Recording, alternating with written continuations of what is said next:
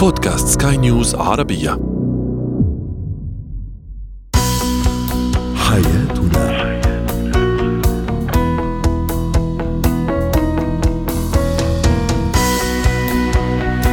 مستمعينا الكرام أهلا بكم معنا إلى حياتنا. فضاؤكم اليومي الذي يعنى بشؤون الأسرة وباقي الشؤون الحياتية الأخرى والذي يمكنكم الاستماع إليه عبر منصة سكاي نيوز عربيه dot com slash podcast وباقي منصات سكاي نيوز العربية الأخرى. شاركونا عبر رقم الواتساب 00971 خمسة ستة واحد ثمانية, ثمانية ستة اثنان اثنان ثلاثة. معي أنا أمال شابة. اليوم نتحدث عن الخوف من الزواج الخوف الغامض والمستمر وغير المبرر من الارتباط والزواج وتكوين أسرة وعائلة. أيضا في زينة الحياة اليوم سنحاول أن نتعرف على بعض السلوكيات والعبارات التي يقولها الأباء وقد تسبب مشاكل. وخلافات بين الأبناء وبين الأشقاء. وأخيرا نتعرف على مهارات أو مهارة التواصل مع الآخرين. هو وهي.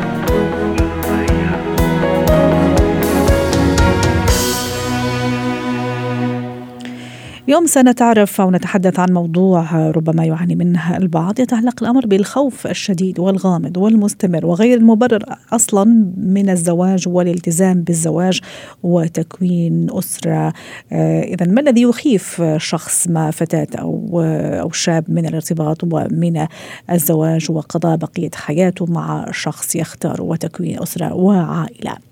للحديث عن هذا الموضوع رحبوا معي بالأستاذة إكرام خليل الاستشارية النفسية والأسرية. سعد أوقاتك أستاذة إكرام. اليوم سنحاول أن نركز أكثر على الأشخاص اللي ما ارتبطوا أصلا يعني ما عندهم فكرة على الارتباط وعلى الزواج لكن عندهم هذا الخوف الغير مبرر والخوف الغامض من الارتباط. ممكن نفهم يعني إلى حد ما ما عم نبرر لكن ممكن نفهم الشخص اللي عنده تجربة فاشلة ممكن يعني يتفادى أو عنده هذا الخوف أو هذا الرهاب من الارتباط مرة أخرى. لكن ماذا عن الأشخاص الذين لم يرتبطوا بعد أو بعد عفوا ولم يسبق لهم الارتباط؟ شو سبب هذا الخوف الغامض وغير المبرر؟ مساء الخير. يا أهلا وسهلا. لكم الموضوع؟ اولا إحنا حياتنا بتبقى مبنية مش بس على خبراتنا إحنا خبرات اللي حوالينا. يعني ال ال ال الشاب أو الشابة اللي عايشين في بيت باباهم ومامتهم جوازهم فاشل قدامهم أو علاقة مرعبة بالنسبة لهم بيبقى عنده تخوف إن أنا مش عايزة أكون زي بابا المظلوم يا حرام في علاقته مع ماما أو أنا زي ماما اللي مقهور عليها أو متجوز عليها فيبقى عندنا أول حاجة الأسرة بتسبب آه ليها تأثير كبير جدا على اختياري أنا كشاب وشابة. الأسرة أو صورة البابا وماما في البيت في علاقتهم بتشبه. إحنا كمان والأسرة بشكل عام يا أستاذة إذا تذكري هذاك اليوم حكينا إنه الأسرة عندها تأثير كبير على شخصية الطفل حتى يعني وهو صغير فما بالك آه. ويكبر طبعا على تكوينه وعلى معتقداته وأفكاره وتوجهاته. فزي ما تفضلتي حضرتك لمستي يعني نقطة كثير مهمة الأسرة عندها دور كبير. غير الأسرة في كمان بنت بتتعاطف مع مامتها جدا فبتتقمص مشاعر مامتها. مم. ترفض الرجالة جنرال هي شايفة ان مامتها ضحية وبتحب وكمان الأمهات دايما بيدخلوا الشباب واولادهم في مشاكلهم الأسرية. فبيعيشوا مشاعر أهاليهم. فبيقرروا إن إحنا مش عايزين راجل في حياتي. في بنت كانت بتقول لي أنا ليه أص... ليه أنا أجيب راجل كفاية بابا قرفني؟ وممكن حتى إذا إذا إذا إذا وجد هذا الشخص سامحيني أستاذ أكرم عم قاطع كلامك إذا وجد هذا الشخص ممكن بنفس الشخصية الأب أو الأم اللي كان عندها اعتراض عليها أو عنده اعتراض على عليها. آه. بالظبط. هو بيبقى في اعتراض انه هم العقل الباطن بتاعنا أو. حياتنا ال ال الداخلية مش مش صنع يوم. بتبقى ليها أفكار تانية. في حاجة تانية حضرتك إحنا مش واخدين بالنا منها. بتشكل كاننا في الجواز حاليا بش الشباب. م. يعني إحنا طول عمرنا عندنا خلافات أسرية. ليه الأيام دي الموضوع بيزيد؟ ال social media. كمية ال comment التعليقات اللي بتتجاب يا عيني على إنك أنت متجوز. إحنا بنستخف بالحاجات ال- ال posts والحاجات آه. الصغيرة دي. إنه الله يعينك إنه أنت داخل مدري فين. إنك داخل آه. القفص إنه حريتك ت- يعني آه. دي دي message بتسيب طول الوقت ترسبات. إحنا مش قادرين ندرك ان افكارنا بتتكون من الحاجات اللي حوالينا. إحنا طول الوقت بنسمع كان الله في العون ربنا يرحمه وراح يتجوز فكل الحاجات دي اللي حواليا بتديني فكرة إيه إن كل الجوازات فاشلة. وما بنسمعش غير في الميديا حتى في المسلسلات ولا كنت راح أقول لك مو بس ميديا حتى المسلسلات يعني ممكن في بعض يعني الزوايا تروج آه،. لهذا الفكرة صحيح. آه، إن الحب الحب بيتقتل. إحنا مش بنقول الحقيقة إن اللي فشلوا دول فشلوا ليه؟ يعني ما عندناش comment أنا بقول النهارده هو فعلا في جوازات فاشلة والجواز شيء صعب لكن في جوازات ناجحة. مم. ودي نستدعي نقول إحنا ليه إزاي نتجوز صح؟ مهم. إزاي أختار صح؟ لما أنا أعرف أختار صح يعني زي مثلا أنا لو جيت جبت حاجة مقاسي صح هتريحني وأنا خارجة. لكن إحنا بنجيب size مختلف. بنجيب ناس مختلفين عن ثقافتنا صحيح. ومختلفين عن كل حاجة ودول بيفشلوا ده طبيعي. لكن الجواز فكرته بحد ذاتها ربنا عمله لمساعدة الإنسان. ويبقى ليا شراكة ويبقى ليا ونس. بس الجواز الحقيقي. فالفكرة إن فكرة الجواز الحقيقي تشوهت بنتيجة أخطاء ناس مم. بنوا حياتهم على مقاييس غلط في الجواز. فالشباب دلوقتي بيقولوا هو فين البيوت الناجحة؟ آه كانوا اتنين بيحبوا بعض. آه أنا بقول لكل المستمعين آه الحب ما بيبنيش بيوت. الحب المتوافق نفسيا واجتماعيا يبني بيوت لكن الحب اللي بحبه عشان بحبه بس بدون أي حاجة هو ده اللي خلى فكرة الجواز تتشوه. إحنا نقول كده. يبقى ليه الشباب والبنات وال- والولاد مش بيحبوا يدخلوا جواز؟ نتيجة خبراتهم السلبية في عائلاتهم جميل. نتيجة ال- ال- ال social media والميديا اللي بتتعلمها فكرات غلط نتيجة خبرات حواليهم. ناس اختاروا بناء عن حب فقط ففشلوا فبدأت تدينا صورة إن حتى اللي بيحبوا بعض يفشلوا. عم يطلبوا الحلول يا أستاذة. قال لك إيش الحل؟ يعني شكلهم في كثير ناس عندهم هذا المشكلة. الحل الحل دلوقتي إن لازم أقول إن الجواز لازم أفهم فكرة الجواز دي شراكة دي ونس دي حاجة حقيقية وحاجة حلوة. أكيد ربنا مش هيدينا حاجة وحشة. يبقى أول فكرة أقولها لنفسي الجواز ده شيء عظيم. لكن. إزاي أعيشه صح. لازم أختار حد مناسب مناسب صح يبقى متوافق معايا نفسيا. متوافق معايا اجتماعيا مش هو من level وأنا من level أو هو من م- عندناش أي ثقافة أنا مش بتكلم على الثقافة المادية. يعني ممكن أستاذة معلش قبل ما تسترسلي حضرتك في موضوع ال- ال- الحلول أنا عندي كمان سؤال يعني أتصور إنه يعني مفتاح لهذا الموضوع أيضا في شكل من الأشكال أحيانا أنا عندي هذا الرهاب أو عندي هذا الخوف من الارتباط لكن ربما لا يطفو على السطح بشكل صريح ممكن أنا ما أعترف بمعنى ممكن أجل الموضوع لأني بدي أدرس ممكن لأني بدي أشتغل ممكن لأني بدي عندي بزنس بده يكبر يعني سواء شاب أو ف- أو فتاه يعني. لكن ضمنيا ضمنيا لا أنا خايفة أو أنا خايف. ممكن أحيانا أتحجج إنه لا والله ما في ما في مثلا ال- الشخص المناسب أحيانا أرميها على النصيب. عرفتي كيف؟ لكن ضمنيا وفي الحقيقة? لما يجي الشخص المناسب والظروف كلها تكون مناسبة أنا أعمل خطوة لوراء ففي في علامات يعني تبين إنه لا هذا ترى رهاب هذه هذه مشكلة مش مش يعني مش حجة هذه لا انت أو أنت عندك هذه المشكلة. آه لازم أول حاجة إنه الفوبيا اللي أنت عنوان حلقتنا فيها الفوبيا دي ممكن أبقى أنا فرحانة بالموضوع من الأول جدا وحاسة إنه حلو أنا حابب وفجأة ألاقي نفسي لأ أول ما أقرب على الجواز آه يتعرض عليا مخاوف وأقوم بعيط وممكن آه أبقى مش قادرة أطيق الشخص ده. في ممكن أعمل مشكلة من ولا شيء حتى يعني الموضوع كله يعني يتفركش بين آه. قوسين. المشكلة دي لازم أروح لحد متخصص أبدأ أتكلم أكتب مشاعري وادور على الفكرة ادور على على عقلي الباطن. إيه الصور اللي عندي؟ يعني أنا بقى أكتب مخاوفي. أنا ليه خايفة أتجوز ده. وأبدأ أتواجه مع كياني الداخلي. أنا خايفة عشان ممكن يضربني. أنا خايفة عشان ممكن يخوني. أنا خايفة إن ممكن الست دي تخوني. ممكن يكون عندي فكرة غلط إن مش بس العائلات. يعني في شاب متعقد من الجواز إنه شاف جارته بتخون جوزها فقرر إن كل الستات وحشة. فممكن يكون اتعرض لصدمة هو وطفل. سببت له صوره مشوهة من الجواز. عشان كده يكتب مخاوفه. لما نيجي نكتب هنعرف إحنا بنتكلم. فأول خطوة بقولها لو أنت مش عايز تروح لمتخصص اكتب أنت ليه خايف تتجوز؟ لما تيجي تكتب أنت هتشوف بتواجه مشاعرك. وبنصحهم اللي عندهم مخاوف مش عيب ان أروح للمتخصص واقول أنا تعبان. وحد هيساعدني. دور المتخصصين النفسيين مش ان أنا زي الفيلم زمان كان عندنا فيلم مصري كده ان يمسك بنا حاجة كده يقول أنا مش قصير قزع أنا وطويل وهبل. الدكاترة النفسيين مش كده. الدكتور دوره إن يشاور على الحتة اللي واقعة جوايا ويقول لي هنا في حتة محتاجة تصليح محتاجة ترميم. يبقى أول خطوة أواجه مشاعري وأقول أنا ليه خايف؟ رائع فكرة. مواجهة المشاعر دكتوره أستاذ إكرام. اكتبها اكتب. لما أجي اكتب وعلى فكرة يعني مواجهة المشاعر يعني يعني ثيرابي حلو في كل المشاكل أنا أتصور وفي كل يعني مشكلاتنا وأشياء آه اللي. نواجهها يعني.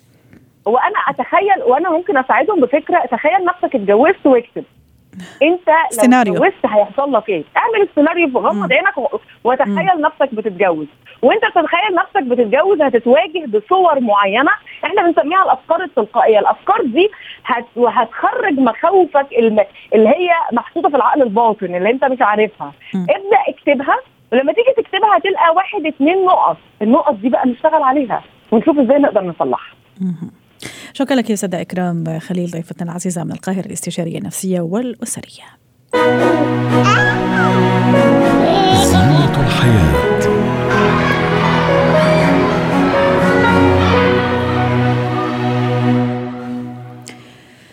دائما في فقرة زينة الحياة مشدد على أنه تربية الأطفال مهمة ليست بالأمر الهين ولا السهل تحتاج الكثير من الصبر أيضا وطولة البال من قبل أولياء الأمور وطبعا تربية العديد من الأطفال أيضا في نفس الوقت يعني عدد من الأبناء في نفس الوقت أيضا يجعل هذه العملية ربما أكثر صعوبة وخاصة إذا ما حاولنا أن نساعدهم على تكوين علاقات جيدة مع بعضهم البعض وهذا هو موضوعنا اليوم.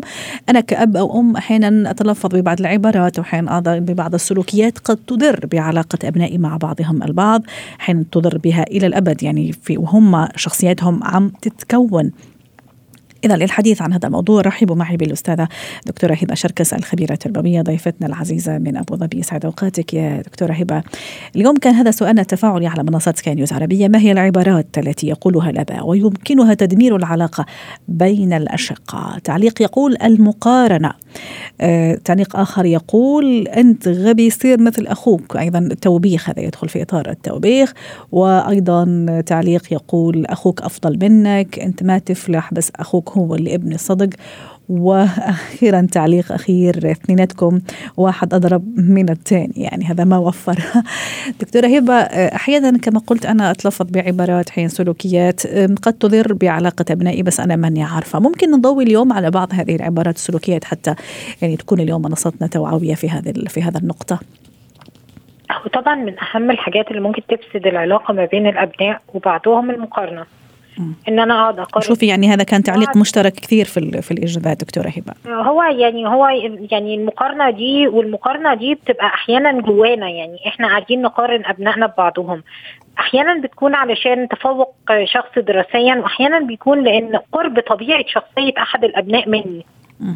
من الأم أو الأب. ف طبعا أكيد أنا لو عندي أكتر من ابن أكيد هم شخصياتهم بتكون متنوعة.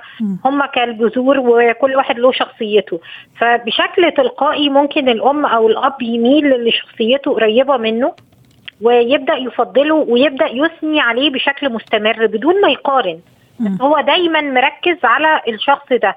شوفوا حنان آه فلان شوفوا إزاي بيتعامل في الموقف الفلاني. حبيت منك التصرف الفلاني. ويغفل عن عن التوازن عن تحقيق التوازن والعدالة ما بين أبنائه في إن هو وممكن حتى ما يخفي إنه يشبهه إنه مثلا والله كان يشبهني وأنا صغيرة أو أنا صغير مثلا. أحيانا يعني بتطلع منا هيك عبارات من غير ما يعني ما ننتبه. ده حقيقي. آه ان هو شبهي جدا. بص تصرف زي بص صوابعها حتى شكلها زي وممكن في نفس الوقت يكون في آه تشبيه لأحد الأبناء بحد تاني إحنا ممكن نكون علاقتنا بيه مش جيدة. صح. يعني أحيانا مثلا الأم تقول انت شبه عمتك وهي علاقتها بعمتها مش جيدة.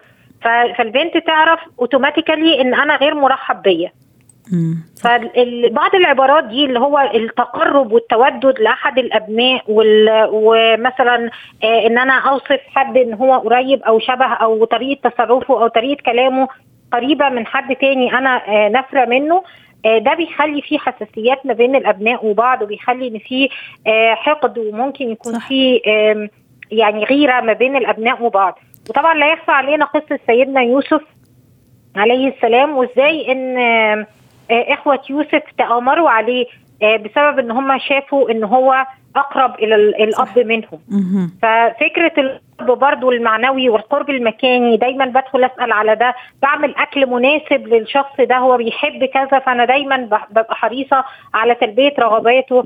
لو طلبوا مني كلهم طلب بس هم عارفين وده أحيانا بنشوفه يقول لك إيه آه إحنا نبعت فلان من وسطنا يكلم ماما فماما هتوافق. يعمل دور الوسيط. آه فليه بقى ده لأن هو مميز عند ماما. فانس إن الولاد أدركوا هذا التمييز ده بيسبب بيخرب العلاقة ما بينهم وما بين بعض. رائع. شوفي يعني أشياء بسيطة يا دكتورة بس يعني ما ننتبه لها. فعشان هيك اليوم أنا حبيت أعمل هذا هذا الموضوع نظرا لأهميته. دكتورة هبة أيضا جرت العادة انه الأكبر سنا من الأطفال يعني أحيانا وإلا ان لم نقل يعني دائما عند البعض مطالب أنه يرعى شقيقه الأصغر أو شقيقته الأصغر يعني. وخلص وتدرج يعني وتصبح عادة ويصبح كأنه الطفل هو واجب عليه إنه يعني يعتني بأخوه يدير باله على أخوه. هذا الشيء يوصى به ولا لا؟ بالعكس يعني راح يخلي فجوة آه ويتساءل إيش معنى أنا اللي مطالب وأنا بردك طفل؟ يعني أنا طفل صغير محتاج أيضا لرعاية. ليش أنا أرعى أخوه؟ يعني ما دام إنه في عنده أب وأم المفروض هم اللي يرعونه. ما رأيك في هذه النقطة؟ ده كلام مظبوط جدا إن كتير جدا من الأهالي بيكلفوا آه، بيوكلوا. مهامهم هم لأطفال هم يعني غير غير ملزمين بهذه المهام. فمفيش حاجة اسمها طفل بيربي طفل.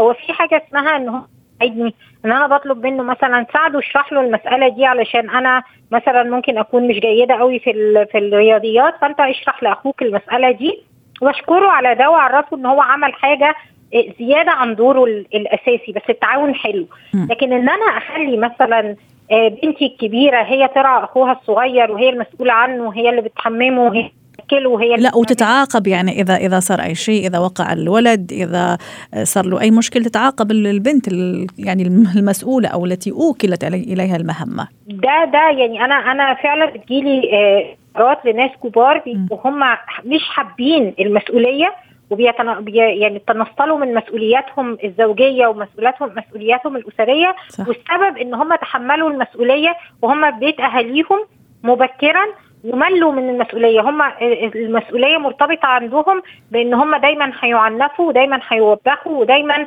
هم مش قد المسؤولية. فبالتالي هم بيكبروا على هذا المنوال. طبعا ده بيأثر كمان على العلاقة بين الأخوة والأخوات لأن الأخت الملزمة أو الأخ الملزم بأن هو يرعى إخواته هو هيكون كاره هذه المسؤولية وبالتالي هيتسرب شيء من هذا الكره لإخواته. أيضا دكتورة هبة الأطفال أكبر من حجمهم صعب جدا يعني. صحيح آه، وأيضا دائما في نفس النقطة تقريبا يعني آه، درجة العادة أيضا آه، لما يعني يعني يكونوا عدد من الأطفال أو الأولاد الكبير فيهم هو الملزم إنه يكون يتنازل إنه معلش هذا أخوك الصغير اتحمل شوي أنت الكبير عرفتي كيف فهذه أيضا هل تؤثر على العلاقة بيناتهم سواء بالنسبة للولد الصغير أيضا أو بالنسبة للكبير اللي يطالب أيضا إنه يتنازل وإنه يكون يعني اعقل من الأصغر وما إلى ذلك. أي تمييز على أساس السن أو على أساس الجنس جنس. بيأثر على العلاقة بشكل سلبي جدا. يعني مثلا أخوكي الولد فقومي اعملي له كذا. آه، فده بيخلي إن الأخت البنت مش حابة الأخ الولد ومش حابة طلباته وده كمان بي بي بيخلق المشكلة إن الرجل ما بيكونش مسؤول عن أي حاجات في البيت ما بيعرفش يناول نفسه كوباية مية. وده بيخلي في حقد ما بين الإخوات وبعضهم. طيب، واليوم كان عندنا فكرة ما ادري استمعتي موضوعنا اللي هو كان رهاب الزواج أو فكرة رفض الزواج. ممكن أيضا التربية عندها دور بشكل أو بآخر. يعني دامك يعني اشرتي لهذا النقطة تبع التفريق بين الجنس وهذا أخوك لازم يعني يكون عنده النصيب الأكبر والاهتمام الأكبر. لازم تعمل لها كذا. صحيح. هو برضو يعني ممكن برضو يعني يحمل آه، ضغينة ناحية لأن هو مجبر إن هي كل ما تعوز حاجة مثلا من بره هو لازم يلبس ويقوم وينزل ويروح يجيب لها.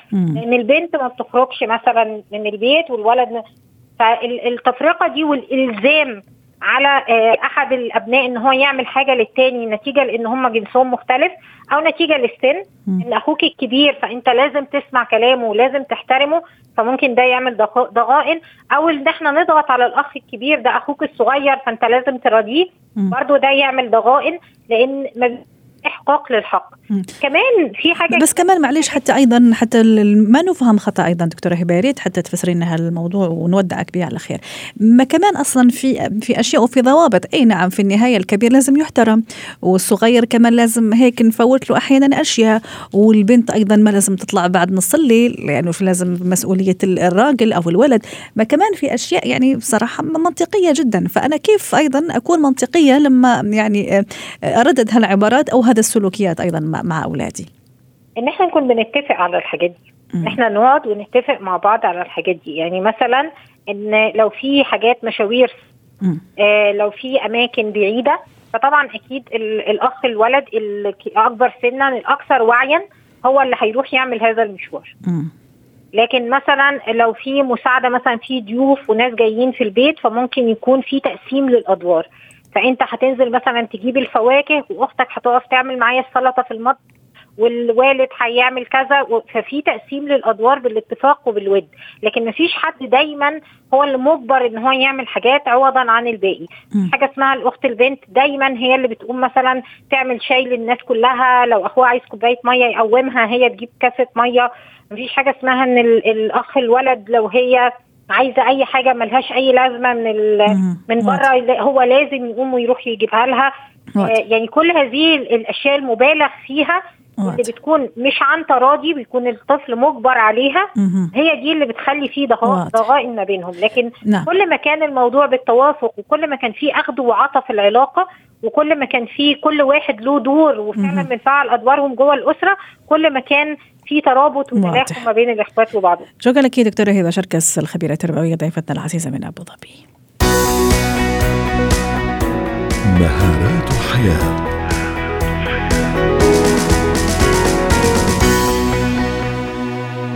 اليوم في مهارات الحياة نتحدث عن أحد أهم المهارات مهارة التواصل مع الآخر خاصة إذا كان هذا الآخر ما أعرفه أيضا. كيف تكون هذه المهارة وهذه العملية؟ للحديث عن هذا الموضوع رحبوا معي بلانا قاعاتي مدربة مهارة الحياة يسعد أوقاتك أستاذة لانا. أولا كمدخل لفقرتنا اليوم ما هي ما هو مهارة التواصل؟ عفوا. وما هي الأشياء اللي لازم أنا أكون ملمة بها حتى تكون عندي هذا المهارة؟ وبعدين نروح نحكي على شيء كثير مهم مهارة التواصل مع الآخر لما ما أعرف أعرف أنا ناس ولازم أتواصل معاهم وأتعرف عليهم أيضا. تحية طيبة لك ولجميع المستمعين معنا اليوم. آه طبعا نحن لما بنحكي عن التواصل في عنا أكثر من آه شغلة في عنا التواصل البصري في عنا التواصل الجسدي وفي عنا التواصل اللفظي. فلازم آه نعرف نحن أي تواصل ممكن نشتغل عليه ممكن نتقنه ومحتاجين إنه آه، نتمرن على هي المهارة. وكمان آه، مهم نعرف نحن وين عم نستخدم هذا التواصل. هل هو بوسائل التواصل الاجتماعي؟ هل أنا عم بستخدمه بالبيئة الوظيفية مع مدراء أو مع زملاء بالعمل؟ أم هي للتواصل العام بالمحيط الاجتماعي اللي أنا موجودة فيه. رائع. لانا أيضا أنا من بين الأشياء اللي شجعتني إني أعمل هالموضوع يعني كان يعني بعض الزملاء يعني حكوا إنه أنا مثلا ما أعرف أشخاص أو أكون في وسط أو في بيئه ما أعرف يعني هذا الأشخاص لكن أنا مضطر إني أتواصل معاهم وأتعرف عليهم وأبني جسر تواصل زي ما تفضلتي اللي ممكن زملاء عمل جدد ممكن بزنس جديد ممكن يعني أي شيء من هذه الاشياء فكيف يعني أكتسب هذه المهارة؟ المعلومات هي مصدر قوتنا. فنحن بنحاول إنه نبحث عن هي الأشخاص قبل ما نكون بموقع التواصل معهم. إذا كنا رايحين على مقابلة وظيفة أو كنا باجتماع مع مجموعة مدراء أو مثلا رايحين على مناسبة معينة في أشخاص معينين. إذا في مجال أنه نبحث عن هدول الأشخاص نعرف عنهم. خاصة هلأ مع وسائل التواصل الاجتماعي أغلب الشخصيات صاروا متوفرة حساباتهم بشكل public فيني أبحث عنهم أتعرف على ال background تبعهم آه، نوعية شخصياتهم دراساتهم آه، وظيفتهم. لأنه مهم لما نكون معهم انه نحاورهم باحترام. فكون عرفانه شو هي الدرجة أو المسافة اللي لازم تنترك بيني وبينهم. جميل. ولنا أيضا في في بعض الناس يقول لك أنا يعني الشخص مثلا لا أنا أنا أعرفها إيه خلص أتواصل معها وعادي يعني آه، راح أبدي هذا المهارة الكبيرة لكن لا أنا مثلا مع صديقتها خلينا نقول هدى أنا ما أعرف هدى فعندي شوية هذا التحفظ إني المهارة عندي شوية تقل في في كذا طريقة يعني ممكن تضويني عليها في هذا في هذا النقطة تحديدا اني عندي هذا يعني ما عندي المهارة اني اتعرف على ناس جدد. صحيح. بالمهارات خاصة إذا بدنا نقول على التطوير لما بدي يكون مع أشخاص جداد بدنا نركز على لغة الجسد. م. لأنه كلياتنا في عنا حركات لا إرادية ولما بنكون خجلانين جسمنا فورا بيعكسها والشخص الثاني بيشوفها. فبدنا نحاول إنه ندرب نفسنا ونذكر حالنا إنه أنا في حركات حتى لما بيكون مع محيط جديد لإلي وأشخاص جديدة ممكن يكون خجلان أو خايف أو متردد أه أوقف بطريقة أعكس الثقة تبعي لنفسي أه حاول إنه ما أربط إيدي على بعضهم لغة الجسد كثير بتأثر. نظرة العيون هي كثير لازم نركز عليها. والشغلة اللي بحب آه، بهالوقت استغل الفرصة وأحكي عنها من زمان كنا دائما نقول لما بتكون آه، بلقاء جديد مع شخص آه، مثلا التحية طريقة المصافحة. أنا محتاج أعرف عادات الشخص الثاني. هل هو يا ترى من نفس العادات إنه المصافحة معلش أم لا؟ أنت بتعرفي خاصة مع اختلاف الجنسيات. في بعض الجنسيات انه المصافحة مسموحة وبعضها مثلا المصافحة غير مسموحة. أيضا من الشغلات اللي مهم نركز فيها لأنه أحيانا من كثر الخوف أو الخجل والقلق بصيروا الناس اللي عم تطلع على التليفون كل شوي. بيلهوا حالهم آه بشيء ثاني أو على الساعة أو يعني بتحسيهم مشغولين عم يهربوا بنظراتهم من المحيط لأنه هن خجلانين. فنحن محتاجين إنه نركز على هي النقطة وما آه ما نظهر للثاني إنه نحن ما عندنا اهتمام. لأنه في قلة احترام لما أنت بتكون فعلا مشغول بأي شيء ثاني مثل كأنه ما عم تسمع ما عم تنصت لهذا الشخص. طيب وفي هالحاله شو أعمل لا في 30 ثانية إذا فعلا أنا عندي هذا هذا المشكلة يعني أنا في وسط ما أعرف صديقه هلأ أنا لكن أنا موجودة في هذا المكان لازم أتواصل. وفعلا عم أتهرب زي ما تفضلتي في موبايل في ساعة. يعني يعطيني كذا يعني شغلات بسيطة كيف ممكن حتى أتغلب عليها؟ في في 20 ثانية. إذا في زميل وسط أو شخص بالوسط بعرفه ممكن أحكي معهم وأقول لهم إنه هالشخص أنا الجديد اللي بدي أتعرف عليه ممكن تعطوني فكرة عنها آه معلومات شو المواضيع اللي ممكن بتحبها نتحدث عنها. نعم. أو آه ممكن أحكي لصديقتي بتعرفي أنا قلقانة شوي من هاي المقابلة ما بعرف آه هاي الشخصية حتى تعطيني فكرة عليها ربما ويعني يصير التواصل تماما. بشكل أحسن. شكرا لك لنا قاعتي مدربة مهارة الحياة. حياتنا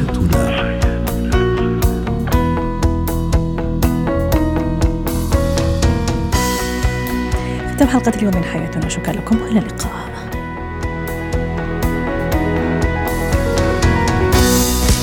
حياتنا